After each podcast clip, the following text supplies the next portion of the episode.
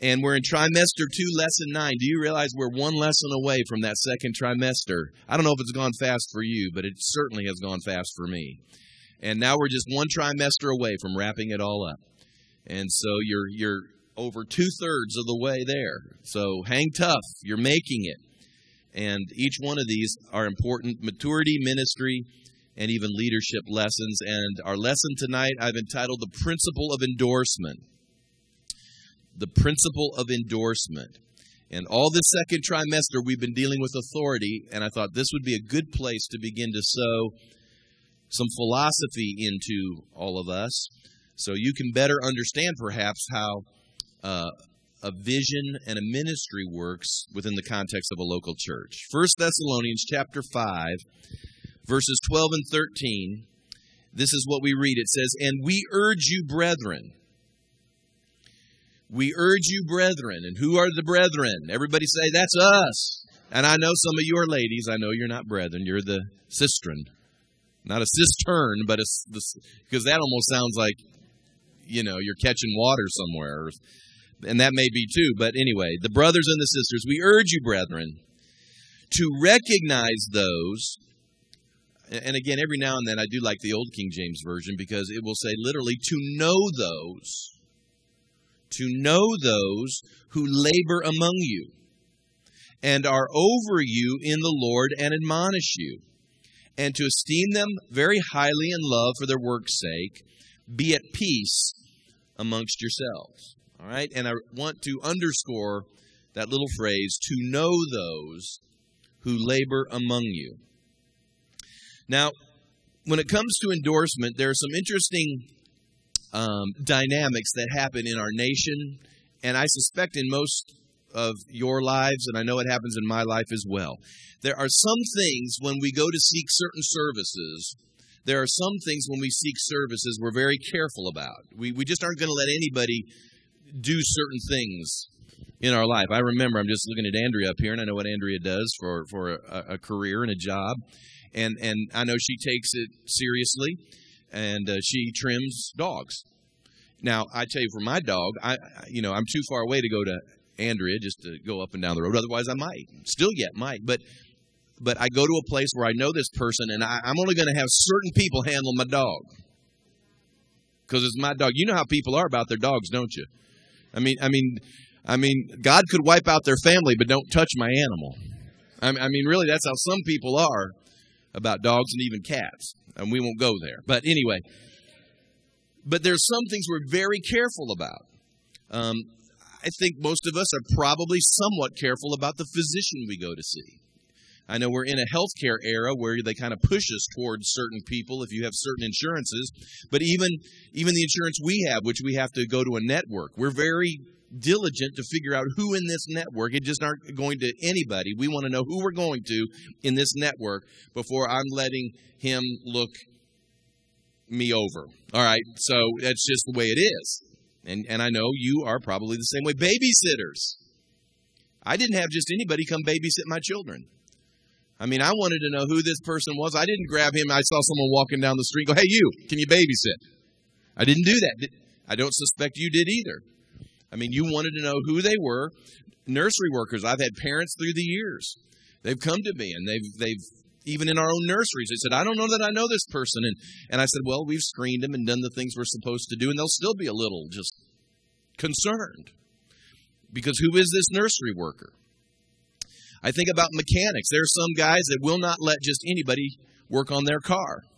I mean, only only this mechanic from this shop is going to stick his head under my vehicle and work on it. I mean, that's just the way it is. Nobody else is going to touch this thing. Some of you ladies are especially this way. A cosmetologist, uh, uh, like doing your hair. I mean, you don't just run around to anybody and everybody and have somebody else work on it. I see someone like me now, that doesn't matter much to me because you can't mess too much up with me up here. Although Robert does mine, and I appreciate Robert does a great job. So and and and I and I go see Robert.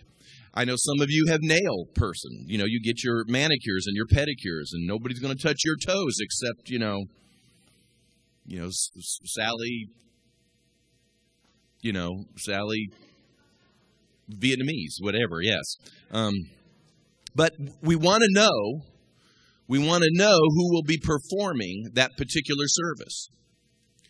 Uh, we just don't want anybody touching certain things. Now, I put down here we are cavalier about you know celebrities and and politicians sometimes. I mean, we just that you know they're all crooks. Vote them all out. Or, you know, I don't care who is it. Oh, he has an R by his name. We'll just put him in. Or a D by her name. We'll just put her in. Salespersons. Uh, and unfortunately, we tend to be rather cavalier about our spiritual input.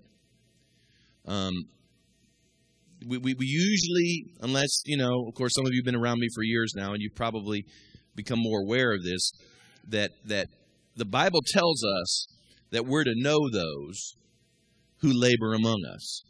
Now, I, I wrote this down. Something isn't quite right when we want a recommendation for our hairstylist, but we're rather ambivalent to who speaks into our lives spiritually. Think about that for just a moment. Some of us take better care of our car than we do our spirit. Some of us are more concerned about our fingernails than we are our soul. And, and I just want us to pause for just a moment and understand that I believe that that we need to understand that if there's anything important in our life, it's it's what's getting spiritually input. Because if, if I'm gonna I can mess my car up and actually I can go buy another one. I may be aggravated or angry. I can go get another one. I can mess a lot of things up. If I get a bad haircut, it'll grow back what little I have. I can mess things up and I can probably recover somehow in this life. But if I mess something up spiritually, there's eternal ramifications in this area. I'm messed up for eternity, possibly. Okay? Now, as an individual Christian, you and I have some level of responsibility as to whom I'm going to let minister to me. Now, I don't want to sow paranoia into everybody, and that is one of the things I've had to learn through the years is that while this is important, I don't want to sow fear into you or some sense of paranoia that that I, I, better be careful who touches me or brushes up against me or what. I, I'm not I'm not trying to get you to that level of paranoia, but I am trying to just quicken you internally to begin to think and discern who it is that you're going to let impart into your life. All right? I do believe that when we function under the covering of a local church and we're functioning under authority, I, I, do believe there's protection. I don't believe I'm picking up spiritual viruses everywhere I walk. Or if what I mean is, for instance, for me, I've been in a mall sometime, been in a Christian bookstore, and I've had someone come up and maybe they've recognized me through the years and I might not even know them. And they'll just all of a sudden go, I feel led to pray for you, Pastor. And they just start. Say, well, what do you do? I just stand there and let them pray. You say, well, how do you know you aren't catching? Oh, well, you listen. I, you know, I, I'm not. I, I can't live in paranoia and fear. But I do believe if I function under authority and covering, you know that God God's gonna God's gonna watch out for me. All right, I'm not I'm not. You know their intent was probably good. It's so I'm not trying to. I think you understand what I'm trying to say. But but at the same time, I don't go running up to people I don't know in Christian bookstores and say, "Will you pray for me?" Why is that? Because I don't because at that point, you know, I may be being foolish because I don't know necessarily who they are, where they're at, or what's going on in their life. Now, as a leader, of course, that would certainly encompass myself as a pastor. Those of you that are maturing, maybe some of you in here are already exercising leadership. You have a responsibility to help protect those under you from getting improper spiritual input. Now, for me, I try to be discerning. And I think I'll mention it later in our notes. You know, I, I have people come, and, and we've had special guest speakers that have come here. And you need to know it wasn't just some guy who dropped me an email that I never met before in my life.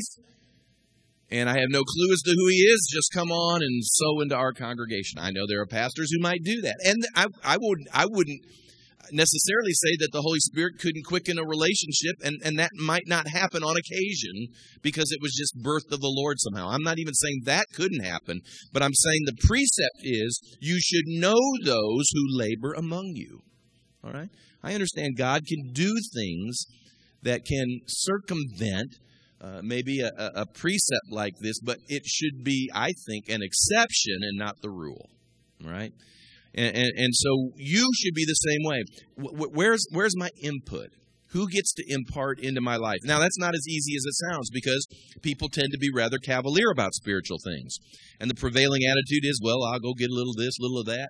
And, and I realize I'm not, I'm not necessarily talking about, you know, I'm going to go see a, a, a Buddhist monk or a Hindu priest or uh, an Islamic imam. Uh, you know, we, I think we're all smart enough to know we aren't going to get our bases covered that way. But at the same time, you know, we'll go. I'll get. You know, I heard I've heard people say this before. Well, you know, I still go to Catholic mass and I go to here. I'm just going to get all my bases covered. And I just scratch my head because you know it isn't about getting your bases covered. It, it's about growing up and making sure what you're getting is appropriate. And and and you need to discern that. The world system has developed certain, what I call ratifying or endorsing processes to certify the ability of a person. They usually give an examination in the field that that person wants to work. And so the person receives some form of license, let's say, if they pass. For instance, driving. Not everybody gets to drive, do they? In fact, you don't get to drive. You may drive, but you aren't supposed to drive unless you go down and take your written license and then you have to take uh, a, a driving test. And what happens is, is you know, you go through the process. They give you that little card, that laminated card, and what that is is an endorsement from the state of South Carolina that you are fit, supposedly, to drive. Now, I realize not everybody who holds a card, a driver's license, is necessarily fit, but they, it's not anarchy out there on the road. They do something to try to endorse people. If uh, you're going to train to be a teacher, uh, you've got to go through classes in college and then you do a mentoring program and then you go through a licensing process. Lawyers, doctors, real estate agents. My wife, when she uh, was working in real estate for a time, she had to go to school. She had to take a test. She had to get X amount of questions right, or they were not going to allow her to sell real estate. I had an idea the other day that I was kind of thinking through and checking out. Do you realize you can't start a tour business in downtown Charleston unless you take a test and get certified that you know a little bit of history about Charleston, South Carolina? Now that would that would be important, wouldn't it? Because as a consumer, would you want to pay someone who doesn't know anything about Charleston and go take a tour? And I'm sure the reason they now have licenses for that is because that probably was going on. Every license behind every license is a story. All right? We could go through hairdressers. People can't cut your hair unless they get licensed. Deep sea divers. Not drivers. I don't know how you drive under the deep sea, but deep sea divers. NASCAR drivers. All go through some form of endorsement process. Now, the truth of the matter is the reason we have what we call here is this vision process is because in the circles you and I are in right now, and this is this is what we call one of those spirit filled. I know they use the term independent. We're really not independent. We are connected, but in the sense of we're not a denominational church. How do you how do you begin to work through the endorsement process? And uh, that's why we've established what we do here. It's, it's, I don't think it's a lot, but it's, it's at least enough to begin to discern who it is you can count on to input people spiritually. Because just because someone says they love Jesus, don't mean I necessarily want them shabba dabba ding donging over my life. All right. Now, some of you grew up in a, in a denominational system like I did, and again, I'm not I'm not throwing stones at it. Everybody does it their way. But in the Church of the Nazarene that I grew up in, I mean, they had mourner bench altars that were here. Miss Louise, I always think of Miss Louise because we kind of have similar backgrounds. And had a little mourner's bench. Did you ever go to church with a mourner's bench? You know, hit you, you know, about when you knelt about waist high. It was a Baptist church had a mourner's bench. Well, that's great. And I think I think they're good things. We may even have one in our new church. I, I just I think they're good things. I don't think there's anything wrong with that. And so people would respond to the invitation. They would come and kneel and pray. And then what we do is the whole church got called up. And everybody just gather around. I mean, now this is the part that as I think back to, I thought, I, I don't know that that may be the way to do it, but that's what we did. We didn't know who was coming down. It could have been Joe the town drunk. He could have come, you know, stumbling down to the altar and said, I'll lay my hands on them too. And we wouldn't have known because we're just all, you know, some of them are hitting them going, you know, hang on, hang on, and the other half are going, let go, let go. And, and, and I mean, it was, and it was just sort of glorious confusion. You know, and then we just slap and holler and yell. And, and all we knew is, is when they kind of put their head up that we ask, have you got through yet? And if they shook their head no, then we go back to hollering and, you know, and that's just how it worked in the church I grew up. I'm not saying it was bad, but I'm just saying you weren't sure who was grabbing you. I mean, that's just, that's, and that's how they did it. Again, I'm not saying it's bad. I'm just saying that's what I grew up in. Now, if you grow up in that, sometimes it's hard to understand why in the world you would be at a place where there might be a little bit more um, direction given at those moments. Well, it's because we're just really to know those who labor among us spiritually. Paul tells us, uses the word recognize. Now, the word is the Greek word oida. There's actually two words in the Greek which can be translated to know. One is oida, and the other one is gnosko. Now, oida suggests a more full knowledge, where gnosko seems to indicate a more progressive knowledge. Oida, if you followed it into the uh, Latin, uh, the Greek to the Latin, it's where we would see in the Latin video, or where we get our word video from. And what that means is basically is that, that you have a, an ability to watch it or to see it in order to know. Gnosko means that there's there's you know you might not know them as well. Um, so Paul's trying to say something here. I think that's important, and I just put down on your second page. In other words, there ought to be some level of confidence that you can receive input from this relationship. Now, I've told this story before. Some of you have heard it, some of you may not have, but I was on staff at a large church in the upstate, and of course, we were a full gospel church, gifts of the Spirit, all the things that took place there. It was after, a, a I think a special speaker was there that night, and uh, large attendance. Um, service was over. Everybody was going home. People walking out the door. I was on one side of the sanctuary, and you're just doing what you do as a staff pastor, greeting people, facilitating whatever needs to happen. And I, I saw just out of the corner of my eye across the sanctuary a young couple, and I knew the young couple. They were relatively young in the Lord, relatively new to the church, although they'd been there long enough that we knew them in a church of thousands. We, we knew them. And there was a guy that had them in the aisleway, and he was, you could see, I could tell from across the way, he was prophesying to him. Now the key was I didn't know this guy from Adam's rib. I mean, I didn't I didn't know who he was, didn't know anything about him. He wasn't on staff. So far as I knew, he didn't go to the art church. He was I, probably a guest that came in. I don't he may have been a pastor, I don't know, but I see him prophesying away. And as was the custom, as we were under authority in that church, we understood how that was to be worked out and dealt with. I, I just started just kind of leisurely wandering over that way and and I just stopped right there. with this kind of threesome that was there, the couple and the guy that was speaking, and he's just he's prophesying. It was obvious that's what he was doing, and and, and he kind of stopped and he looked at me and he said, "Can I help you?" And I said, "Well, I guess yes. I'm wanting to hear what you're saying to this couple." And he goes, "Well, why, would that be important?" I said, "Well, well, it's because you know." Uh, you're speaking spiritual things into them. They go to this local church, and you know that that isn't exactly our protocol and the way we do things here. And all of a sudden, what's really interesting is is that sometimes you just have to just say a couple things, and you can reveal a person's spirit.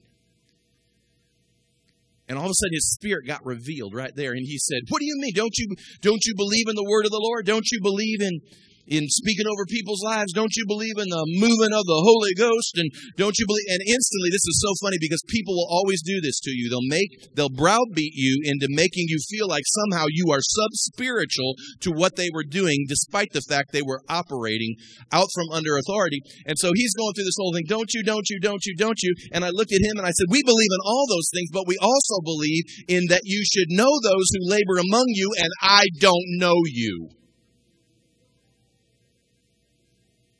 I don't know who you are. You could be some psychic that tripped in here for all I know. What do I know? You could be running around with your secretary and coming in here prophesying for all I know. I don't think it's too much to ask. Where are you from? What church you at? Who's your pastor? What are you following me now? And so at that moment, I wasn't trying to hinder God. At that moment, I was trying to protect people. Now, those sweet people, they, they're just standing there just like two deers in headlights. They, you know, and all they knew was they, they, they're hearing from God. And for all I know, maybe they were hearing from God. But listen to me. This is what's important. If the, you may be saying what's right, but if your spirit is wrong, what did I say? You're wrong. Because it's not just what you're taught, it's what you're potentially can catch. You're not just getting the information, you're getting the spirit of the thing. Okay? And and so anyway, that ended abruptly. So now, again, I put down here, can God use an unknown, untested person in a parking lot to minister to you? And you could come up and share your testimony and story that you were just walking across the Citadel Mall parking lot and somebody from way yonder started hollering your name. They didn't know you and they started saying things they had no way of knowing. And could God do that? My answer is yes. God can do that. I'm not, hear me, I'm not putting paranoia or fear in you. I really don't want to do that. God can do anything He wants, but remember, the standard operating procedure is usually to know those who labor among you. Who is it that's speaking into my life here? And if you believe that to be a God moment, I would at, ver- at the very least say to yourself internally, okay, Lord, if this is you, then I'm going to be sure that there's the appropriate confirmation and wisdom and counsel and all the other things that need to come before I just suck it in. All right? I, that's what I would do. Again, I, it's happened to me. And there have been God moments where unexpected things happen, and God will do that. But I'm just laying down the precept. Now, what we call this is we call this endorsement. Endorsement. Now, the Bible's interesting because I want to read to you some of the verses that never get read or taught on very much. And here, and I'm going to read through these very quickly, and you can just listen, look them up later if you like. But these are the verses, usually at the end of Paul's letters, that we don't even go to because we think it's meaningless. But after now I've told you these things, listen to what he says as he begins to finish up uh, some of his letter writing here in these different passages. In 1 Corinthians 16, he says this Now, concerning our brother Apollos, I strongly urged him to come to you with the brethren, but he was quite unwilling to come at this time. However, he will come when he has a convenient time. Watch, stand fast in the faith, be brave, be strong. Let all that you do be done with love. I urge you, brethren, you know the household of Stephanas, that it is the firstfruits of Achaia, and that they have devoted themselves to the ministry of the saints, that you also submit to such, and to everyone who works and labors with us.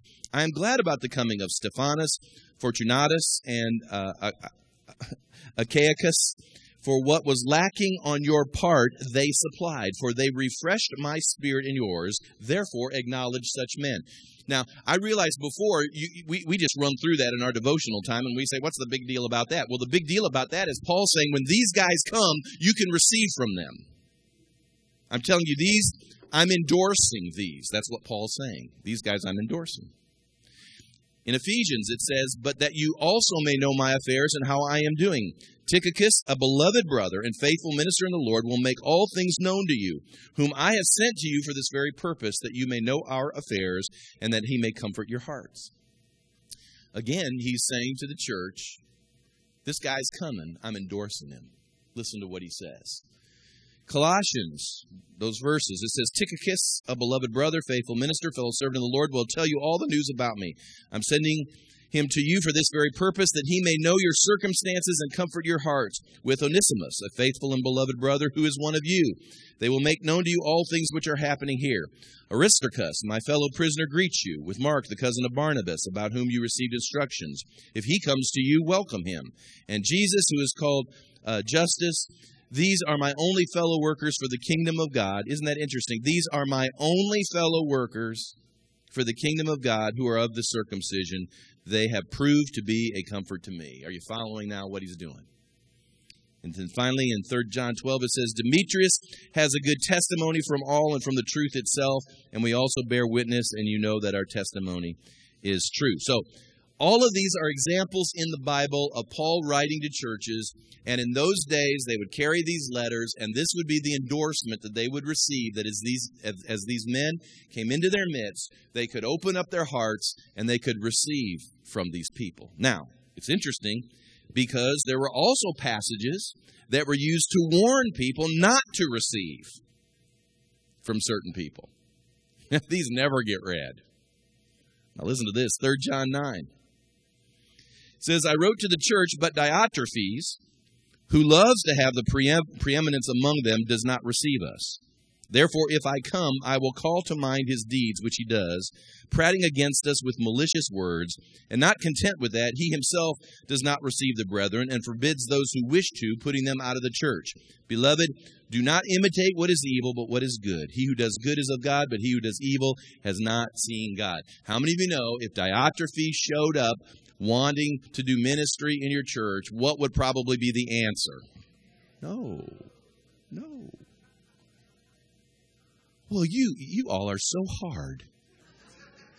So harsh, unloving. I cannot believe you. See? No, now you're following me. All right. 2 Timothy 2.17. Listen to what Paul says. He says, And their message will spread like cancer. Hymenaeus and Philetus are of this sort.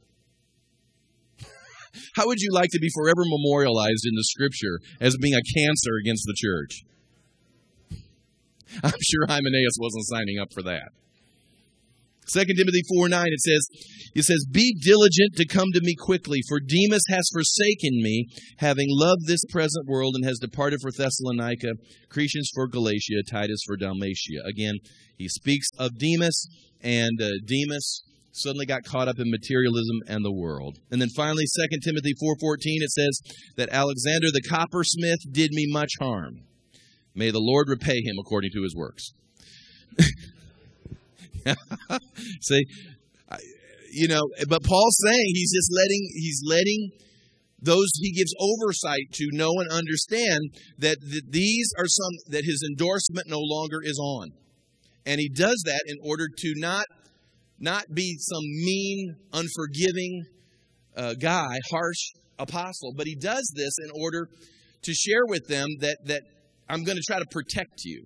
I may have got bit, I may have got burned, but I can still protect you. And there are many examples of the importance of our endorsement when it comes to minister. As I mentioned, when a pastor invites a guest minister to speak in the local congregation, uh, you know, you come to church, I realize you don't think about this, it doesn't go through your mind because to be candid, uh, we, have developed usually through the years a confidence and a trust, and I, I wouldn't be your pastor if you didn't have some level of trust in that direction. And when someone comes, I, again, you're not you're not working through all these things, but but at some level, what that says is is that pastor must be endorsing this person to come share or to minister or to teach or whatever it is, because his responsibility is to protect the flock.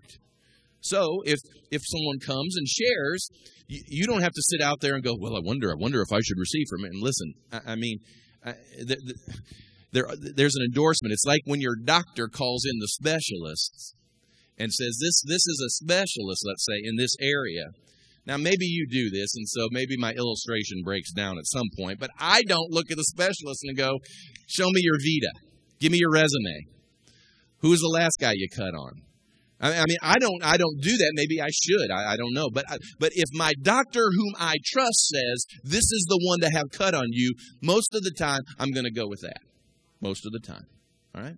Because there's a confidence that has been built up there, an endorsement, and that's why I think connection to a local church and a process of ministry validation is important because it brings some level of endorsement in in the midst of the people. Are you following me now? I mean, there's no other way to. How, how, do you license people? Now, I know y'all aren't becoming pastors, and you may not do this full time, and you know who knows what God has for you all in the future. But the point being is, is that we're all participants in the ministry at some level, and and it's important that there might be some process, even as as little as it might be, that we move through in order that somehow we can say, if you're a leader or you're doing some form of ministry at Legacy, there's an endorsement here. There's an endorsement. As much as we know and as as much as we can input, we we give endorsement to what's happening. Now, What are the criteria for, endorse, for endorsing? Well, it's interesting because if you're in a denomination, it's really remedied by the denomination itself. If it's a pastor, ministers usually attend a seminary or a college associated with that denomination. So everybody goes through that, that school or they go through a particular course of study that's been set up by that denomination. And what happens is, is they begin to spit out ministers or pastors. And, and when they're ordained within that circle, that is an endorsement by that denomination that when these people walk into that particular brand of church, they are licensed, so to speak, to minister.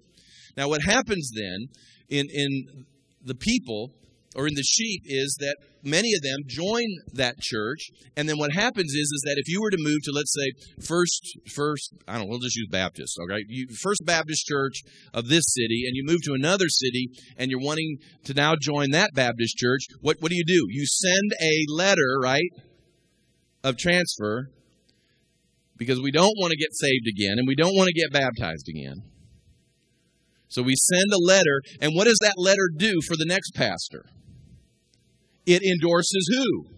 You, right.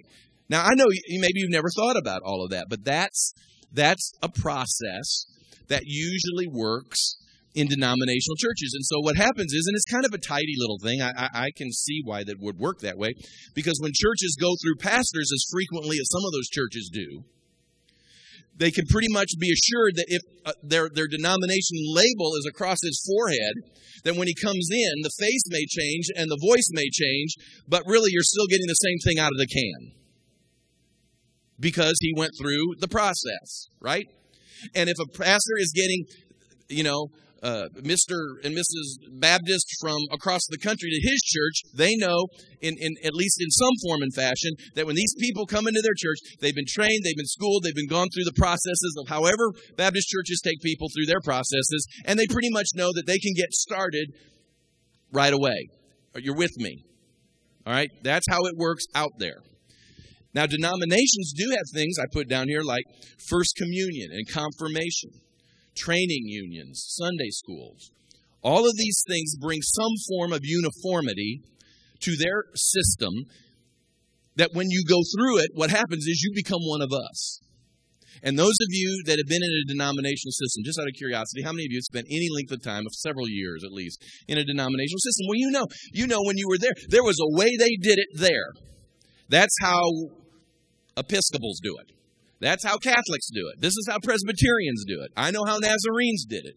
This is how Baptists do it. And we know how they do it. We know when we walk in. In fact, if it doesn't happen the way we've been taught, we really are kind of going, whoa, and this is a this is a Baptist church? This is a, this is an Episcopal church? You know? Where's the incense? You know, how do you know? Because that's it. We, we, all right? All of this, I'm just training you now that this is what they were doing. Now, the question arises, it did for me. Well, you're in this spirit filled, independent kind of church, and um, like you got people from coming from all different backgrounds. I mean, we got Baptist people in here, right? Got Catholic people in here? Got Presbyterian people in here? Methodist people in here?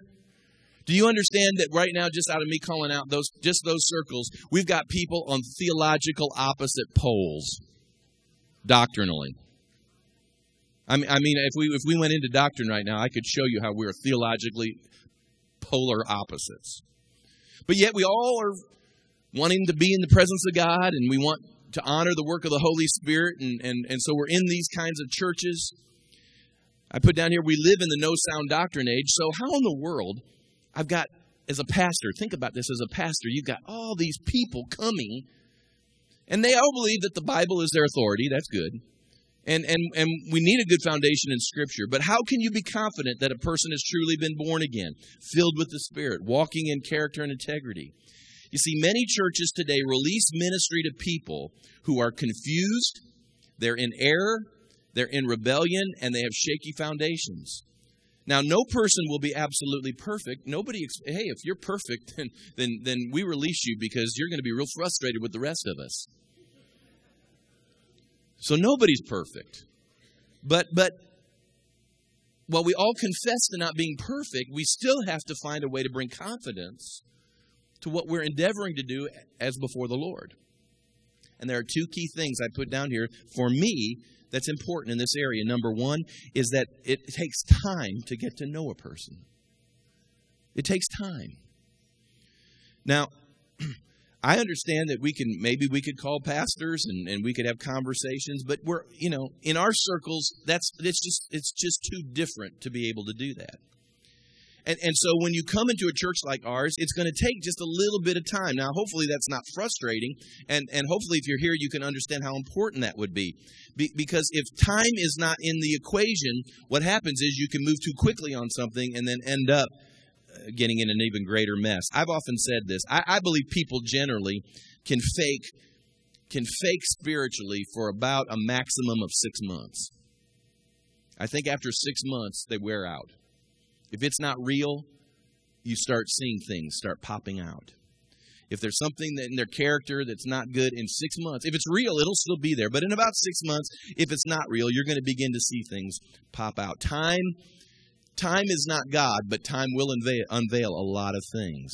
I've been, for instance, some of you have been around me for the, since the moment I came to Charleston, South Carolina. That's almost 14 years now. Now, hopefully, you can say, you know what, I've been around Pastor Beard for 14 years, and I can pretty much tell you that the day he came in to this day, I mean, he, he may have grown some or has some new understandings, but hopefully, by way of character and, and, and being solid, I, I hope that I have presented out of that a sense of stability.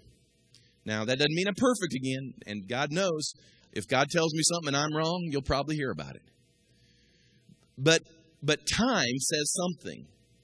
Time says something. Um, I've been in South Carolina for 22 years, over 22 years, and that has given me an ability now to work with pastors across this state because, you know, sometimes if you're there the longest, you're the last one left with the key to the lights. And, and people start asking, who's been around the longest? And my name starts popping up because I've just been around the longest now. All right? So you know, time doesn't tell you everything, but it does say some things. All right.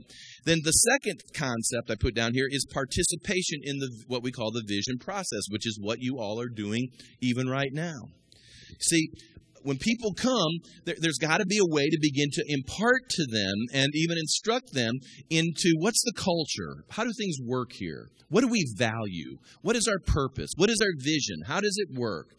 What does God's word say in all of that? And, and you go through this process uh, because it begins to give, hopefully, you better understanding of who we are, and it gives us a better understanding of who you are, just by virtue of your willingness to go through this process. You see, when someone comes, let's say they've been a Christian and they went to another church, good church, good ministry, nothing wrong with it. So, I, I, again, it's it's not that it's bad, nothing bad about that. Good, God used it, He enlarged you, but you've got their DNA. Let's say you were there for 20 years. You got their DNA, which was a good thing when you were there. That's not a bad thing. And it will probably be an enlarging thing for the rest of your life. But when you come here, you, now you got to catch this DNA. You following me? So we can affirm that, and God will use that, but you need the DNA of this local church as well. And, and again, I believe God uses all these things to enlarge us. Now, let me give you the seven gauges. I'm going to fly through this that lead to endorsement. The first one is you've heard this a teachable spirit. Who, who gets endorsed? Who, who gets tapped? Well, those that have a teachable spirit. Can the person receive instruction? Are they humble enough to be able to accept the thought that they need some ongoing training? I've had people come and look at me and said, I've been in spirit filled churches since 1969. I had Dennis Bennett for my pastor. And, and I don't need, I don't need. Listen, you, then you're probably too big for this. You, pro- you probably are just blown by us. See, I've been serving God since I was 18 years old. College, seminary, graduate school, all this stuff. You've heard my story. Let, let me tell you, I'm still learning. I was on a phone call today with guys, and I'm learning. All right? I'm learning. If I need to learn, I guarantee you, you need to learn. All right? We all need to learn. Number two, loyalty. Loyalty. We've already mentioned all of the loyalty issues, but that's one of the endorsement processes is their loyalty. Number three, faithful. To be faithful in their walk. They're consistent and dependable. accountable. They're trustworthy. If, if you give somebody something to do, they're faithful to fulfill it. It might be a menial thing or a simple thing, but it, if you give them a simple thing, uh, if you're not faithful, the scripture says, don't despise the day of small beginnings. If you're not faithful in that which is lesser, you'll never be given that which is greater. So be faithful. Number four, works in coordination. They want to fit in with the ministry, the vision, the area they serve in. They, they want they want they want to be a part of the, the whole. They want to fit in. They don't always want to do their own thing. They realize the need to cooperate with the greater church program. Number five, time. I've already mentioned being tested by time. And so, uh, you know, time is one of those things. You can't you can't hurry up time. Six, walking under authority. I'll give you a little clue. Those those that are leaders in the room already know this to be true, and it, and, and the staff knows it, and, and we chuckle about it, and it's kind of one of those inside jokes that's that's not a joke it's it's reality. But that is if if if you're going to share or you're going to do something and for instance i were to say something like you got 2 minutes. How many of you know 2 minutes is 120 seconds? It's not 180 seconds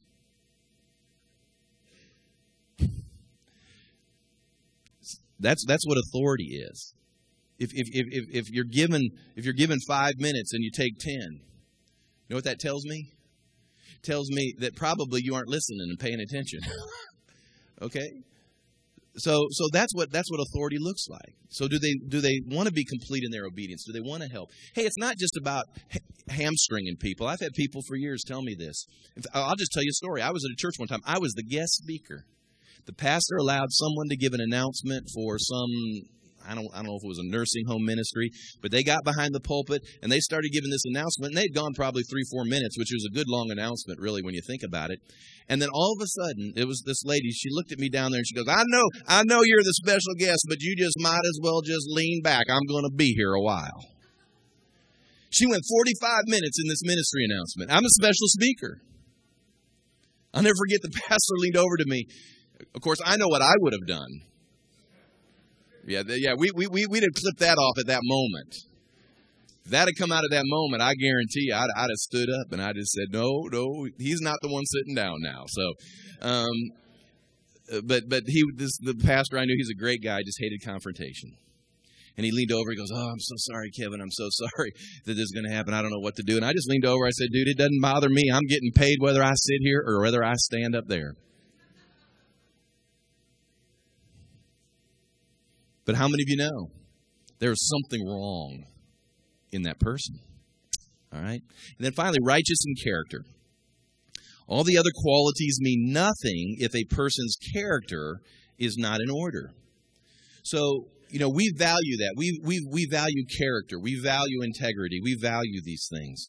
Again, I understand that it, nobody's perfect and there are challenges and things happen and and that's not to uh, make excuses for a lack of character or integrity, but but it is to say, and because I, I, don't want to put out there that somehow you have to be perfect to to to do anything. I'm, no, no, no, no, no, no, no. Hey, if you have to be perfect, I'm disqualified. Perfection disqualifies me. It would disqualify anybody. I'll just say what Paul said. Paul said, this is what he said. He said, I'm the chief of sinners. I'm the least of all. I figure if Paul said it, that's probably a good thing that I ought to say. Now that doesn't mean I'm practicing sin. But but it but it does mean I totally understand where I came from and how I got here and it was God that put me in this place and he knows what he's working with and hopefully hopefully this this clay jar looks a little bit better than it did 30 years ago but I understand I'm I'm still being worked on on the potter's wheel. You are too, all right? But we have to do our part in making sure we're righteous in character.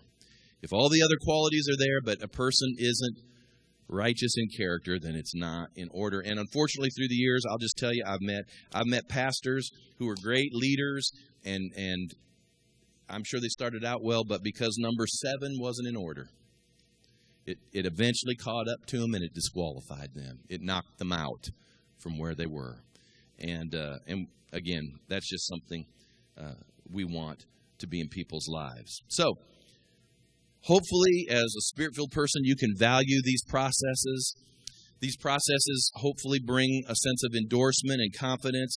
I, you know, again, I, I don't want to control people. I have enough on my plate to keep my hand on that, that the last thing I want to do is to control another 300 people's lives. I don't need that. You don't want it. I don't need it. But we got to find a way to protect people. So it can be a great blessing to receive an endorsement from those who are recognized laborers in God's harvest. And so that's why we do, hallelujah, what we do. Amen.